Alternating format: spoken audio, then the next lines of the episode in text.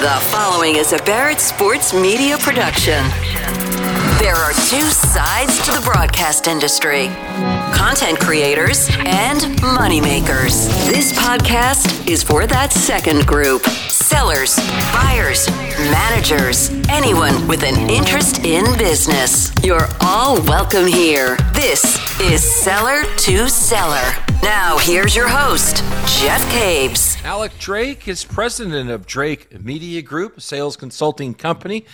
His company offers a range of expertise, including sales operations, team, individual coaching, yield and revenue management strategies, where I think he's a guru, and sales content marketing. Regular writer for Radio Ink magazine. You may have read him there. He has insights 24 7 in his free sales success library at alecwithac in his radio career. Most recently, the DOS for Cumulus Dallas, where he managed the Ticket Sports Radio from 2009 to 2021. I, you know, with what's going on in the Dallas market and what may happen in other markets in Florida and elsewhere, competition that comes in right against you, right alongside you, direct format competitors, and in sales, how we handle that. So you've got experience with it in your entire radio career in rock and sports talk. So let's just cover that. I want to hear your experiences when you got direct format competition in those formats out. Okay, great. Well, anyone who's been in the business any length of time uh, at some point is going to have that format competitor. I mean, there, we know it's a very competitive environment regardless. But when you've got that format competitor that comes in and comes right at you, uh, that's a little bit of a different ball game. And you know, my first experience with that was actually as local sales manager for a heritage rocker in San Antonio, KISS, the actual mm-hmm. call letters, by the way, KISS FM. And we had a direct competitor come in, uh, Kexel, K E X L. It was owned by Lotus. This is back in uh, the 80s. And uh, But you know, when you've been in the business a long time, yeah. your story your stories go back sometimes. And so when the Spring Arbitron book came out, mm-hmm. uh, we lost half our numbers in one book. We we went from a 12-1 share to a 5-9 share, 12 wow. plus. Wow. And I mean, it was devastating in the first 24 hours because it, frankly, it was a much bigger hit than we anticipated. So part of this was the fact that Kiss kind of opened themselves up. I mean, musically, they were pretty broad. They were playing James Taylor all the way to Judas Priest. And so the competitor saw that, came in and said, hey, we're going to punch a hole in them. And they sure did. So in the 1824 call, core male listener, I mean, that's what they really came in and took away from us. So after that happened in the spring of 83, it took KISS uh, and us all the way to the fall of 84. Remember, again, a two book market. The fall of 84, we beat them with a 7 1 share. And I bring that up because we'd had a 12.1. Right. So even though you regain your dominance, so to speak, and you get mm-hmm. back maybe to a number one position in your format, you've still got fragmentation now that wasn't there before. So what about the rate strategy? You're, you're there with the 12. Here comes the big comp- competitor. They cut your book in half, uh, your ratings in half. You, you, get back the lead, but not by much. So how do you manage that well, with clients? You know, first of all, what you learn is, you know, how to pivot and how to use terms and conditions to navigate your customer relationships. If you've been a heritage station, if you've been in the market quite a while, and you know you don't build up a, a dominant position overnight, that takes mm-hmm. sometimes years. Mm-hmm. Um, uh, because there's plenty of radio stations around who've been there a while. So you've got to come and create your dominance, create your heritage position. And when you do, you're promoting value on a constant basis. If you're number one in the market, you're in a premium position. And with that premium position all come, also comes premium pricing. And you, you can't just immediately say, okay, I'm going to just drop down to whatever level I have to to get the business. Mm-hmm. You've got to understand your value and be and be confident about it. And then what do you do when the when the book comes out? And I don't care if it's in 1983 or 2023, Alec. Book comes out, you got cut in half. What's the sales strategy then? Well, what you do is you get proactive. You get in get into conversations with all of your clients. In this particular case, we were blindsided a little bit by how much damage was done. But he was already aware that there was a format competitor out there. So there'd already been kind of preliminary conversations, and mm-hmm. it was kind of like, let's wait and see. And, you know, we're established, and, you know, there's somebody new and there's a shiny new object. Okay. But, you know, we're working for you. You've worked with us, you know us, you know. And uh, when they launched, of course, the other thing they did is they went commercial free for the first 30 days anyway. Wow, wow. Okay, let, let's let's get over to sports and I know in the Dallas market there had been three stations before, and you're you're familiar with that. Uh, yes, and you know, versus my musical experience with Kiss, which was kind of head on and almost, shall I say, one and done. Mm-hmm. the sports experience was much more complicated, especially with three stations. You know, I I became the GSM for the ticket in March of 2009, as you mentioned, uh, and remember. KESN 103.3, the ESPN affiliate, had been in the market for quite a while when I got involved with the ticket. Randy Galloway was doing the morning show and, and was fairly successful. But, uh, and then he retired in 2013. But they had the Mavericks on ESPN, so they had play by play. And then uh, later in 2011, ESPN, they picked up uh, the Rangers. Mm-hmm. Uh, and then the ticket, uh, you know, had been successful, had been dominant. It, it was growing from the ground up. It was literally guerrilla marketing and street level exposure and building that listener one P1 at a time that, that got that station to the dominant position it did. Uh, and the other thing to remember too is that the ticket had the Cowboys from 2006 to 2009. Uh, so when you look at these kind of competitive situations, especially in sports and news talk, I think there's more things that go into it. And then what happened, we did get to three stations when the fan launched, KRLD FM, the fan launched in 2008. Uh, but something else happened in 2008, at the end of 2008, that was the financial crisis. Right. And so when you have a macro event like that, everybody loses. Yeah, similar to the pandemic. Exactly. So everybody kind of gets knocked down. And so the fans' impact wasn't kind of as f- feeling as direct as it might have because mm-hmm. there was a tsunami that came in and things started to rebound by 2010. And of course, by that point, you've got that second competitor in the market. You start to feel more the impact of the fragmentation of dollars. You feel the uh, the the need to highly differentiate. Now, the ticket was continuing to be the big dog, if uh, I can use that phrase, but it wasn't a cakewalk. I mean, you you you earn it every day. Uh, and you know, when you're the king of the hill, everybody wants to knock you down. On the sales side, you've really got to be managing your relationships. You've got to back up again the premium position that you represent uh, so what you say, what you mean by that, Alec, is that during that time period with these competitors, you had to make the call each month. You had to make sure the billing was right. You had to call them back. You had to proactively bring them opportunities. You, you couldn't just know that, oh, I got five months to that renewal. I'll talk to him when I need to talk to him Is that what you're saying? Uh, exactly what I'm saying. You know, there's the old adage that, you know, competition actually makes you better. Mm-hmm. Uh, and if you have more competition, you've got to get better even still. And sometimes what you find out in that is you find out where you have points of weakness and it gives you a chance to improve that. For, for example, you know, you can have a moderate station with a really strong sales staff that does pretty well. Mm-hmm. You can also have a really strong station with an average sales team that can do okay. Yeah. So you, you learn a lot with competition and with each experience each customer meeting each negotiation you fine tune and you learn where you need to improve uh, your communication or improve your process or frankly fine tune your terms and conditions and i've touched on that earlier uh, i think that's a hallmark of how i always looked at doing business is is to be transparent let people understand where the choices are and understand where you can can compete and where you cannot compete. Uh, it doesn't do any good to try to chase somebody down to the bottom of a rate ladder. Right. Uh, that that that's not See a winning position. Right. Yeah. All right. Question. So let's just say you're the market leader and you've been in that role. You got a new format competitor. What are some tips and what are some ideas in in that client relationship and how to manage that? Well, I mentioned, you know, first of all, you never really want to be confident uh, excuse me, you never want to be arrogant. You want to be confident. Mm-hmm. So part of managing that relationship is kind of like, uh, you know, say what you mean and mean what you say. Mm-hmm. You've got to back up your commitments. You've got to look at what you commit to. You've got to look at continuing to add value. You, you, you can't just sit there and say, well, you know, we're still number one in the market. I mean, the last thing that we did at, at Ticket all those years is we never talked about ratings.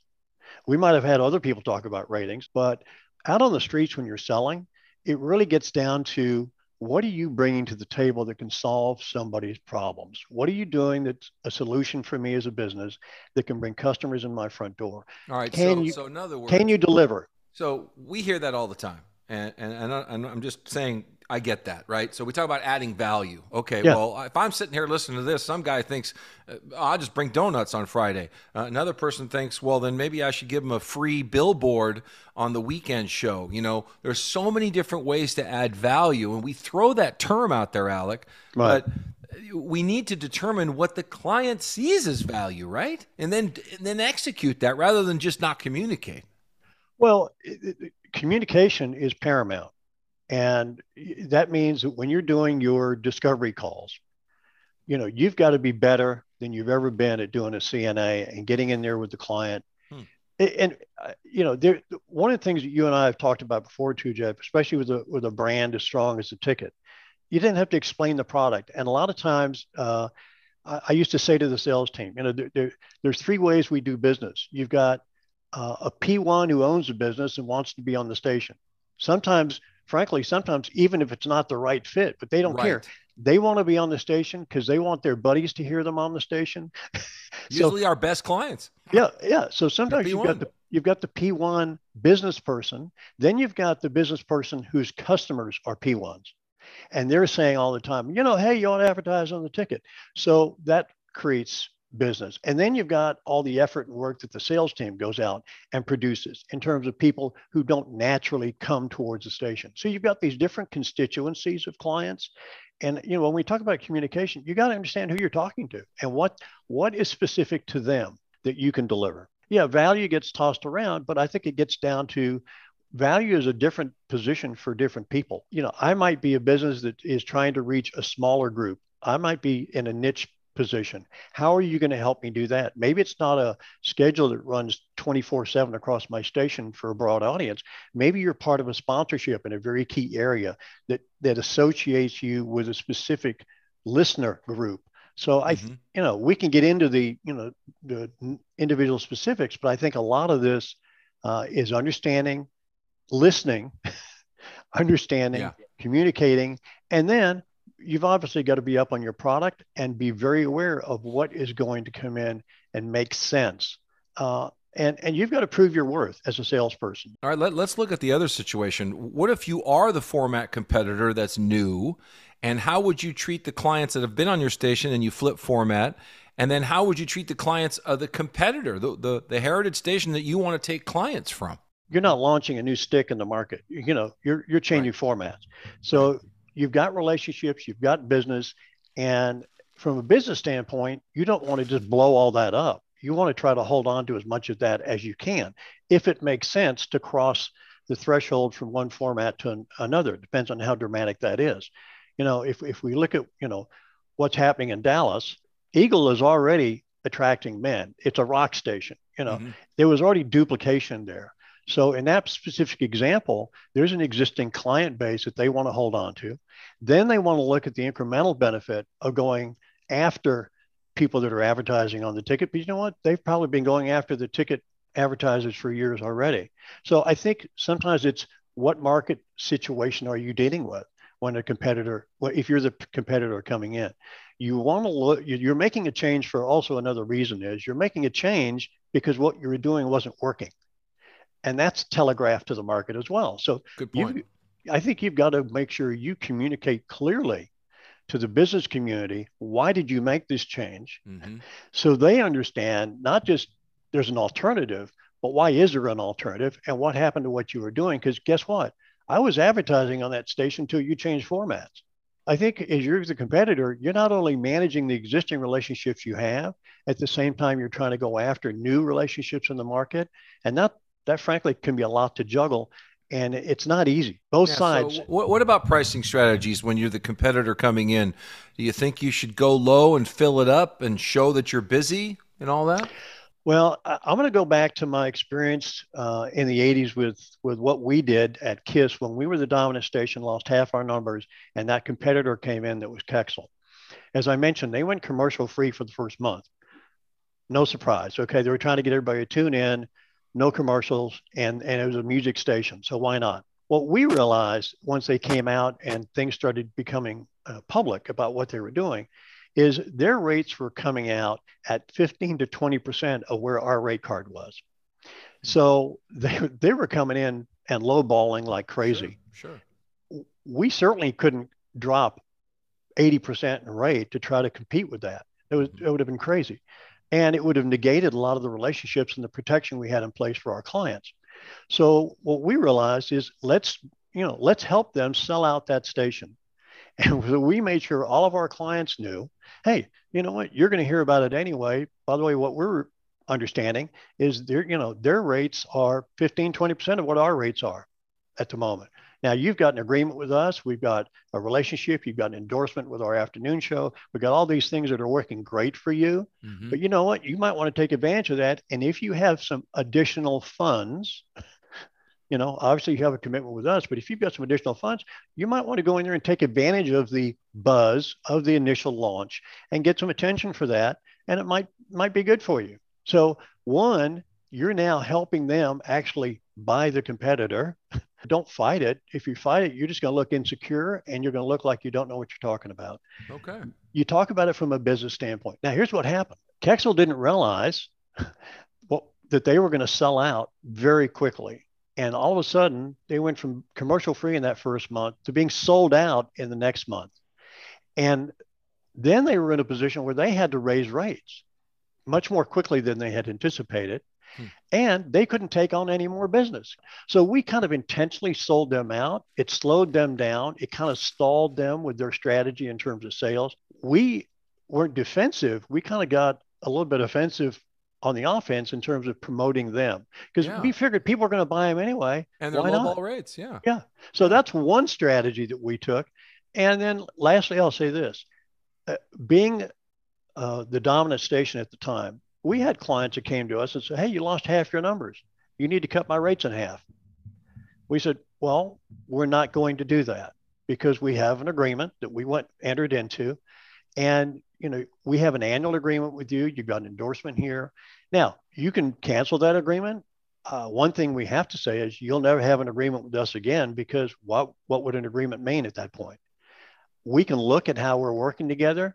And when this agreement is up for renewal, we certainly will take in consideration the fact that you honored your agreement and we will respond to that, no question. And in the meantime, we're going to do other things to try to help you with your business, but we feel like what really matters is how many people are coming through the front door and saying, I heard your commercial on KISS. Right, right. And put it back on, on that. All right. Yeah. Uh, quickly, Alec, another situation.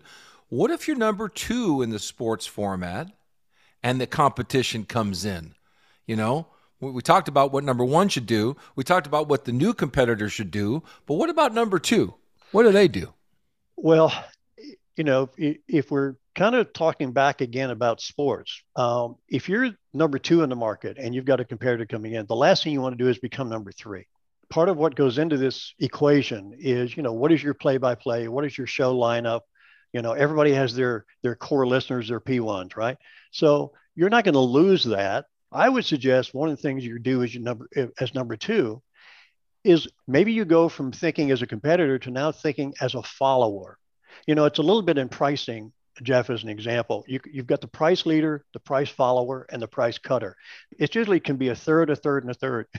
yeah, mm. Top third of the market's leading, the middle of the pack's kind of following. They're just looking for signals. And then the bottom, they're just going to be price cutting all the time. So be strategic about it and look at what how does the leader respond to this new format comparator coming in and follow their lead you know, it's kind of like the enemy of my enemy is my friend.